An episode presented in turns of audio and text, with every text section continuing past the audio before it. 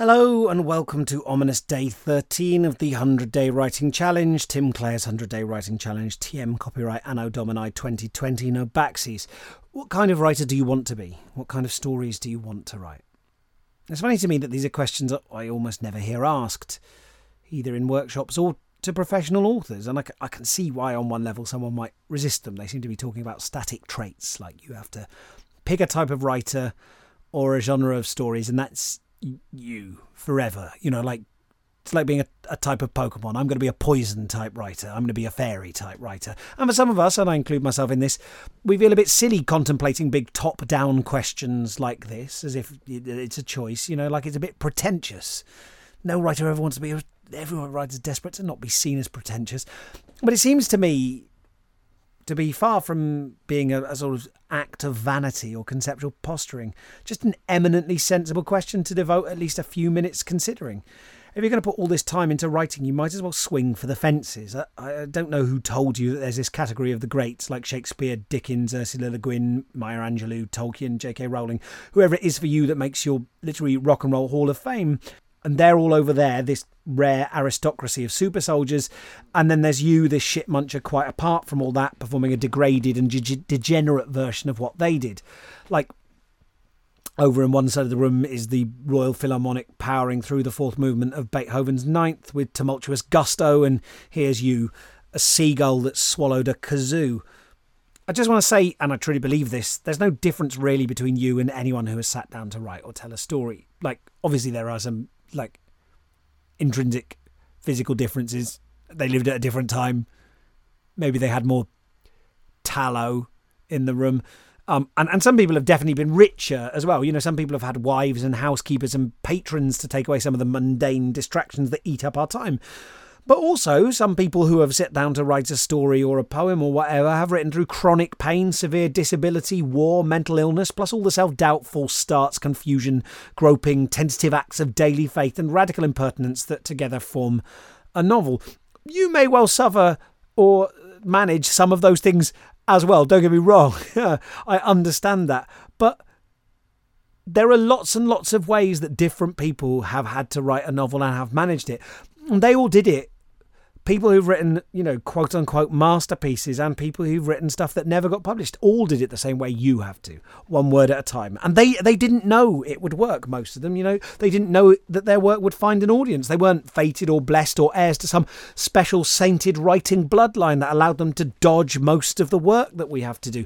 Now, I am not saying I am not under the delusion that you listening to me now will definitely achieve the levels of recognition and financial recompense as some of history's most celebrated writers. There are so many things to do with luck and market forces and, and you know what the payoff of a particular book at a particular time is, you know, whether it speaks to a certain cultural myth that people want to have affirmed in them, whether people use it as a kind of pleasant bromide for whatever heartache they're feeling, whether readers can wield it as an ideological weapon, perhaps, or it confirms their prejudices or articulates some aspect of an identity that they're very invested in. Well, there's loads of reasons why a book can be popular, iconic even, that are unrelated to the effort put in and the talent of the author. And then there's the industry and what gatekeepers pick and all this stuff. And if someone, you know, what I'm saying is basically, I see no reason, no reason at all. And if someone can think of one, please tell me because in, in decades of doing this, no fucker has managed to come up with an objection that doesn't collapse under the merest of interrogations like an umbrella made of tissue paper in a monsoon. I can't see any reason whatsoever that you shouldn't be capable of achieving the same quality of writing, the same power of storytelling, the same heights of meaning and artistry as your idols. Will it require effort? Naturally. But as we're discovering, there are ways you can position yourself in relation to that effort that make it feel increasingly worthwhile, satisfying, and fun. There are also ways of um, you know, undertaking effort that are miserable and will not get you any closer to that goal. Look, learning is, is is is the game. You know, this is why we're in this, right? The novels that we poo out at the end of the process are kind of like a incidental byproduct. You know, like babies are to sex. When you finish a book, the world that you're writing about sets like molten iron cooling in a mold, and, and the game is over. You can't play there anymore. Yeah, cool. Other people can read your end state, but in some real sense, the world that you created is no longer alive. For you, at least. The characters have said everything they're going to say. The possibilities have been closed off. They've made their choices. It's kind of melancholic. But your worlds and the stories you want to tell in them, they are just as meaningful as anything any writer has ever written. And, and here's a huge advantage you have over, say, Mr. Charles Dickens. He's dead. He will never write another story. Dickens can't add to his own canon. He can't change or improve one of his stories. He can't react to the modern world at all. He, he, he, can't grow. He can't adapt. He can't enjoy writing stories. You can. You have unborn stories waiting inside of you. There are words in there right now. Shall we see what they are? Uh, okay, so uh, a 10 minute free write on whatever you like, please no, just pulling whatever's in your head and, and recording it on the page. No going back, no crossing out. We're not trying to write a masterpiece here. We're just seeing what's in there. What's here today? Are you ready? Exciting, isn't it? You sure? Okay. A go.